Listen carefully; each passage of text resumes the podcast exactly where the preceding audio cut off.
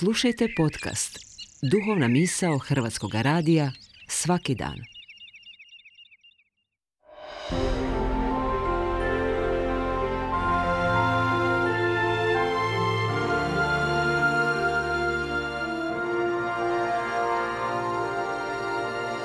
Duhovna misao. Urednica je Blaženka Jančić.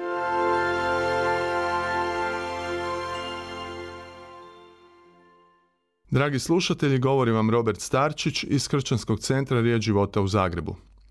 Jednom prilikom Isus je upitao svoje učenike što drugi ljudi misle o njemu. Želio je također i od njih čuti razumiju li oni njegovu službu i poslanje koje je imao. Pročitat ću vam kako je taj događaj zapisan u Bibliji. Isus je s učenicima otišao u sela oko Filipove Cezareje. Putem ih je upitao, što kažu ljudi, tko sam ja? Oni su mu odgovorili, jedni kažu da si Ivan Krstitelj, drugi da si Ilija, a neki pak da si jedan od proroka.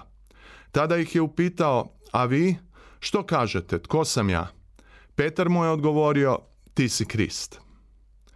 Očito je da su ljudi bili zbunjeni i nisu mogli pojmiti da Bog može biti tako blizu. Svoje odgovore su prilagodili onome što su tada mogli prihvatiti svojim intelektom i svojom logikom. Petar, jedan od dvanaestorice učenika, Isusa je nazvao Krist, što je bio naziv za očekivanog vladara koji će doći od Boga da bude kralj i spasitelj Izraela.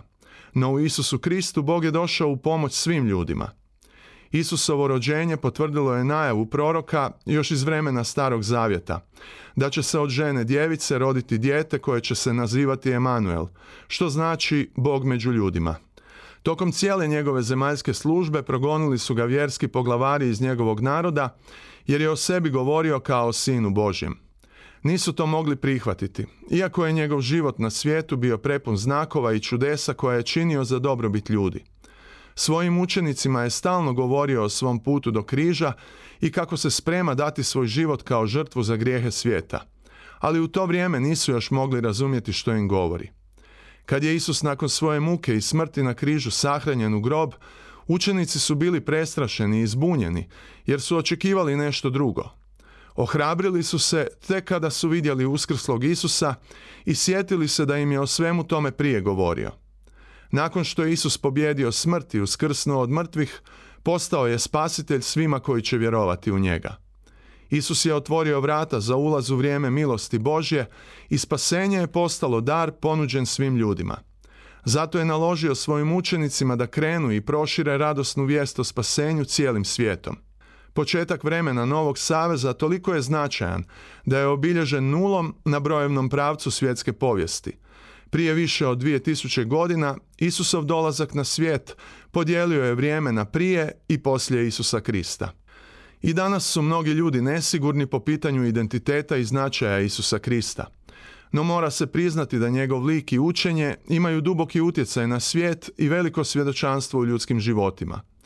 U moru ljudskih mišljenja, filozofija i religija razvijena su mnoga tumačenja njegovog dijela i službe. No kao i na samom početku, Isus je isti i danas i pred svima nama još uvijek stoji svjedočanstvo njegovih riječi zapisano u Evanđelju po Ivanu. Jer Bog je toliko ljubio svijet da je dao svoga sina jedinca da ne umre nitko tko u njega vjeruje, nego da ima vječni život.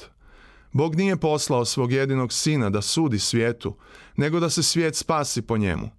Tko vjeruje u njega nije osuđen, no onaj tko ne vjeruje, već je osuđen jer nije povjerovao u jedinog Božjeg sina.